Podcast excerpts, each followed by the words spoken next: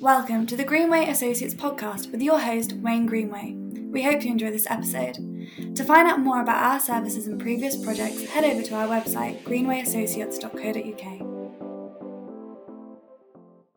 Morning, morning, morning. This morning we have Dale Burridge, and he's joining me on podcast number six, and it is Greenway Associates, working with Green Associates, a homeowner's perspective. Morning, Dale. Morning, Wayne. Good, good, good. Good to have you with me. And as I said, our sixth podcast. So, of course, I have a few questions for you. My first question, Dale, is How do we know each other? And why did you choose to work with Green Associates? So, how did we know each other, and why did I choose to? Why did I choose Greenway Associates? I suppose how we know each other is because I chose you. Um, we selected you as the uh, as the architects when we set out on that process. Um, I'm trying to think back to how how, how did you find me? Yeah. Yeah, I'm trying to think back. Um, I can't remember if there were. I remember. I remember starting off, and I, I never had any. Um, I, I didn't know anybody locally that came with recommendations. You know that. Like, I, I don't really. I didn't have many friends that had had building work done. So we. I think we started um, quite early on, just really from scratch, just looking at people that had worked locally. And I remember, I'm sure I found you on a search engine. I'm sure I found you just through general searches of people in the area. And I remember reading through loads of the reviews and looking through your Instagram, looking through all of your profile pics and looking at everything that you had done and been involved in. Um, and, you know, it was a case of, right, let's, you know, I think looking at looking at what you did and, and what the firm did, um, I think we were quite pleased with how it all looked. And you know, when we first spoke, it was a, a really good first impression. And um, I think you know, you gave us the confidence that um, you know what we wanted was going to get put into paper, and that you'd put it all into the plans. And that ultimately is why we we appointed you as the architect. Was awesome. Um, awesome. That's that's very good to hear, because I do spend time and effort into into promoting myself. Uh, someone told me this once. If you have apples for sale, and you don't have a sign that says I have apples for sale, no one would know you have apples for sale. Yeah. So some people take their apples to the marketplace, uh, a, a, building. Think of the Caribbean setting on the tin shed, and it says apples one dollar. Then you can know they're apples for sale. So I have put my sale for sale sign on the internet so people yeah. can search me Instagram, Twitter, and I use um, social media to let people know that I have apples for sale. So thank you for reading my sign and thank you for having the confidence in, in, in selecting us.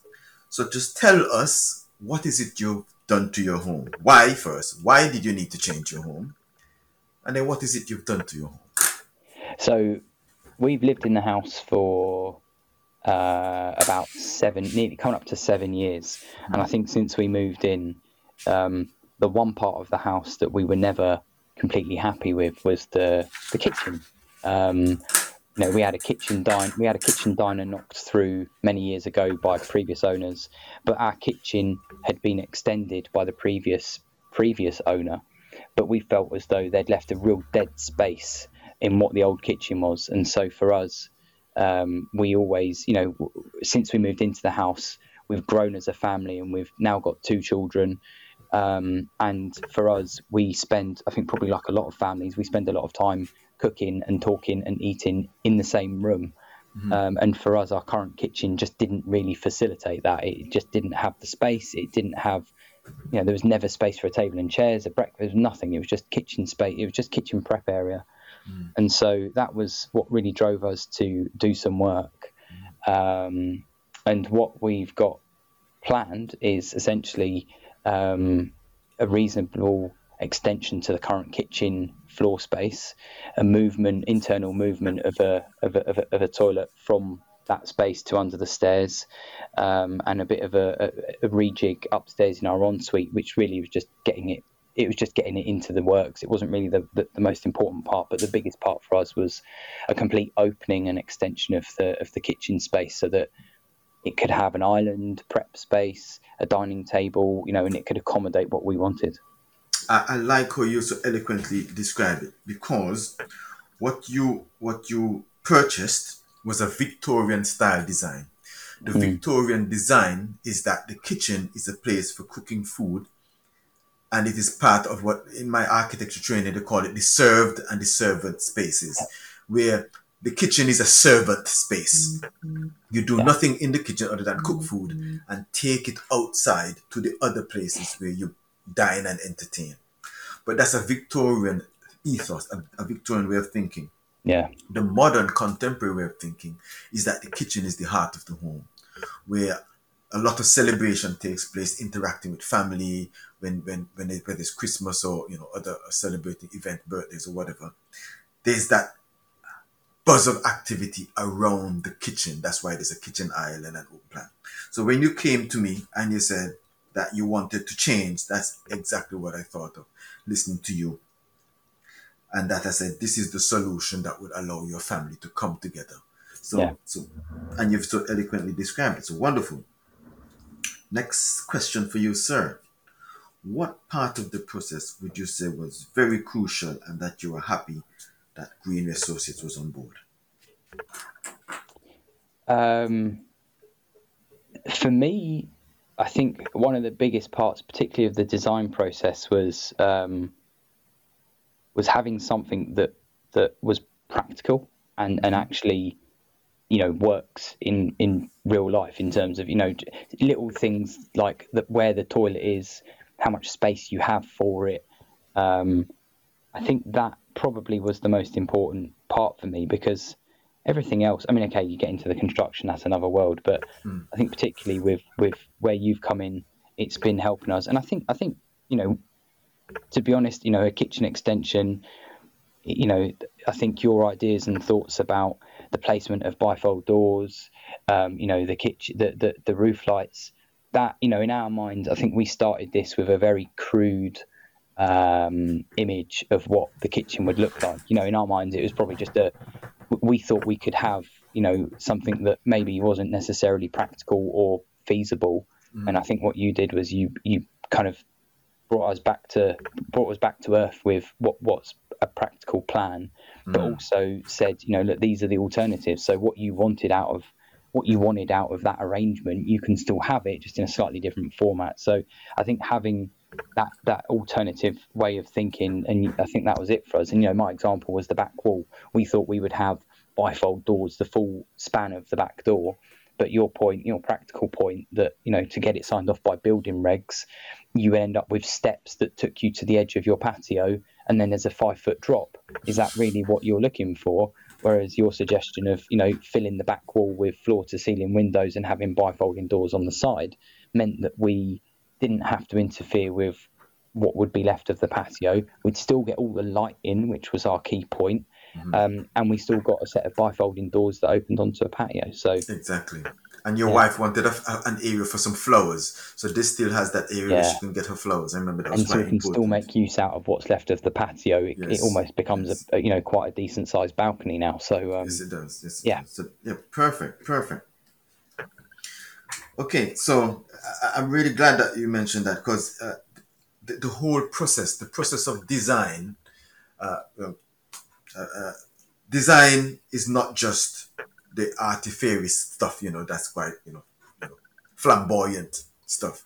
Design has to be functional. In, in my architecture training, form follows function. That's what they say. Form, the design form must follow something. We must be trying to achieve something with a pure design, not mm. design for design's sake. So you, when listening to you, you gave me all the constraints, and it is from the constraints that you gave me. This is what I'm trying to achieve, and I said, aha, how can we achieve that with a clever design? So design form follows the actual function. Form follows function, is what the architect training says. All right. So I was really glad that you mentioned that. So in your how would you say your experiences? How has your experience been so far? And of course, I'm sure there has been little pitfalls, but in general, tell us about your experience working with Green Associates. Um, so I think from the beginning, it, at the beginning, the first time we started to have calls and conversations, and you came round, you did measurements, talked about all of our needs and requirements. That you know that that definitely for us, you know, being a first time for us ever working with an architect and go, you know, starting a project. Um, certainly, I think you gave us, made us feel comfortable and gave us confidence.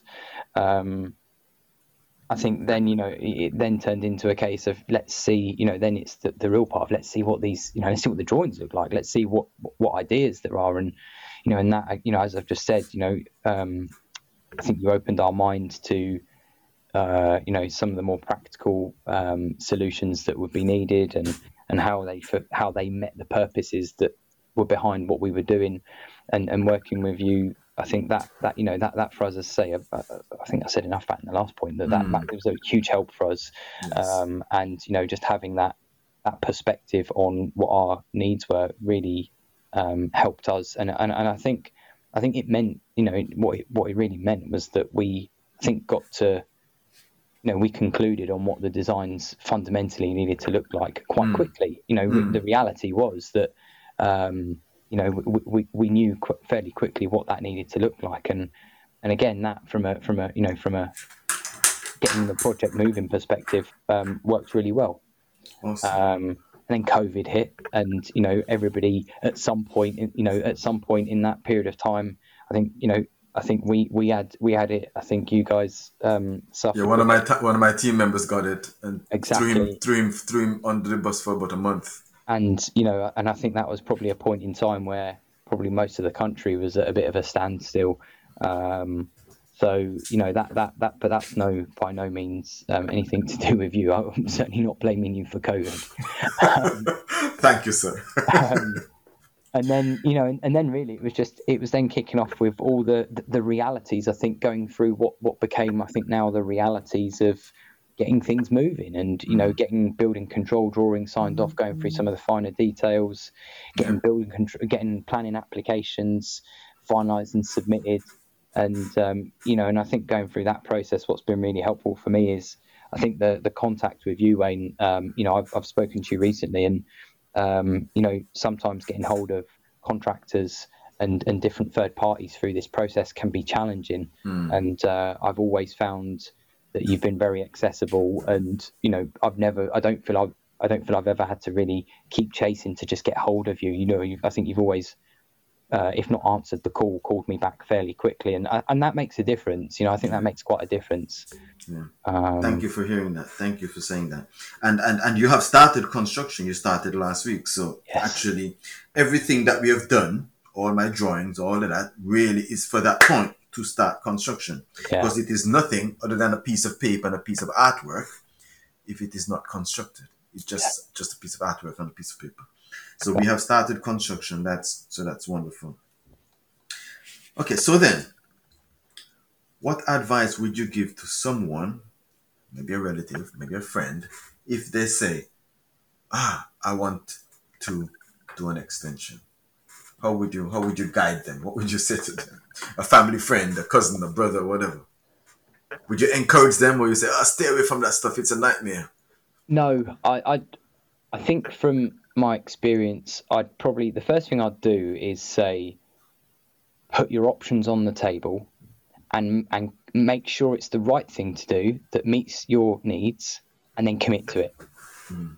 Um, because I think you know we partway through our process, we I wouldn't say we had cold feet, but we certainly, with everything that's been going on with properties and the property market locally, we certainly wanted to see what that meant for us with respect to would it be more economical or less stressful to just move and, and mm. not go, not see the process through, you know, mm-hmm. take the costs that we'd incurred and move. And, and the result of that was no, it's you know we, we we bought this house for what we liked and you know we should commit to what we're doing here and I think, you know, had at the beginning, had we really put all of those options on the table and and seen them through and, and then stuck to our commitment, I think that's one thing is whatever you whatever you think you're doing, don't don't enter it half-heartedly. Mm. Commit to what you're going to do and stick to it throughout. Um, I think it's inevitable that there's always going to be challenges, whatever they are, whether it's meaty challenges like planning permission or building control or party wall you know they're, they're to me some of the probably more the technical challenges you might face but yes. then you'll be faced with the the more you know, what color bricks do you want? Um, you know, what do you want this fence to look like? Um, you know, you'll be posed with those kind of challenges, and so Yes, will. that, that that's I think that's a, you have to accept. You know, I think be prepared that you are going to be asked a million and one questions from day one till Yes. you know, and, and I'm not even you know, look, we're not even nowhere near complete. no, you just started last near. week. But you, you accept that um, you suddenly have to become uh, a very quick decision maker. Yes. So my So- advice is everything I've Stick just to said. it. Yeah. So so there is definitely a rule of thumb where it says it is cheaper to improve than Yeah. to move. With the cost of stamp duty, solicitors' fees, and all the other things that are related to purchasing a property and moving, you have to put all your stuff into storage or removal vans. It is it's cheaper to improve your own house Yeah, than to buy a new house. Cheaper to improve a house from being a three bed, putting a loft conversion and getting a four bed or five bed, than moving from your location and buying a five bed elsewhere. Definitely cheaper to do. Yeah. Add more value. So then my question again, second, my penultimate question is, would you do it again, sir? Would you do it again? If you were Yeah. to, if you for the whatever family you decide to move to Manchester, Yeah. for whatever reason, would you do it again in another house, another location? I would do it again, but what the experiences would make me do different, or, or how this experience would make me think differently in the future, is that when I, if I was going to buy another house in the future, I would be part of my buying process. I would now be considering the practical implications of building. So. Ah, So so when we bought this, we didn't really think too deeply about the reality of doing any extension work to the house. So we just bought it, and it, you know it, it met our purposes. And then as we lived in it for longer, it was kind of like oh you know let's do some work. And then and then all of the the challenges and the, the you know some of the challenges all start to come out you know and face you. I think if you know, I would certainly never. I would always consider doing work to a house again in the future. But I think what I would do is next. You know, if I was going to buy another house, I would be considering. You know, okay, what's the kind of work that we might envisage doing, Yeah. and are there any major? You know, it's like for example, if you were in a terraced house and you wanted to do some sort of a loft extension, and it meant getting party wall agreements in place with both, you know, both of your neighbours is is that really what you know is that what you want to plan for because you know of the circumstances that's going to become quite a challenging process that's probably mm. what it's done so yes definitely would do it again would never shy away from doing building work again but it would probably influence having been through the experience so far it would influence um, where i might choose to buy in the future that's a very good answer. Okay, Dale, we have come to the end, I'm afraid to say. But as always, my last question What is your favorite building in the world? So I, I'd be curious. I'd be interested to see if anyone's ever answered anything of this of this kind. And I was thinking about it. Um, I've been to China and the Forbidden City. Um, I found the. It's not. I suppose it's not really a single a single building. It's a it's a collection of buildings across quite a an area of land. But Okay. I just found the I've never really been a huge fan of tall buildings, and um, you know I live in quite a suburban area that's got no high-rise buildings, and you know when you look at the Forbidden City in Beijing, it's um, it's all pretty much single-story with a couple of slightly taller buildings, but just the, the the the style, the design, the layout, the grandeur of the whole thing, um, and the the traditional methods used to make it um, that that attracts me to it. So the Forbidden City in Beijing. Awesome. I think I need to do some research. I have heard of it, but I've never really digested or looked into it in detail. So that is my homework. So thank you, sir. The Forbidden City Invasion. So Dale, thank you for um, being my guest on today, the sixth podcast, and it is working with Green Associates, a homeowner's perspective. Thank you very much, and bye bye. Thanks, Wayne. Thank you for listening to the Greenway Associates podcast. Don't forget to subscribe before you leave and check out our social media platforms that can be found on our website, greenwayassociates.co.uk.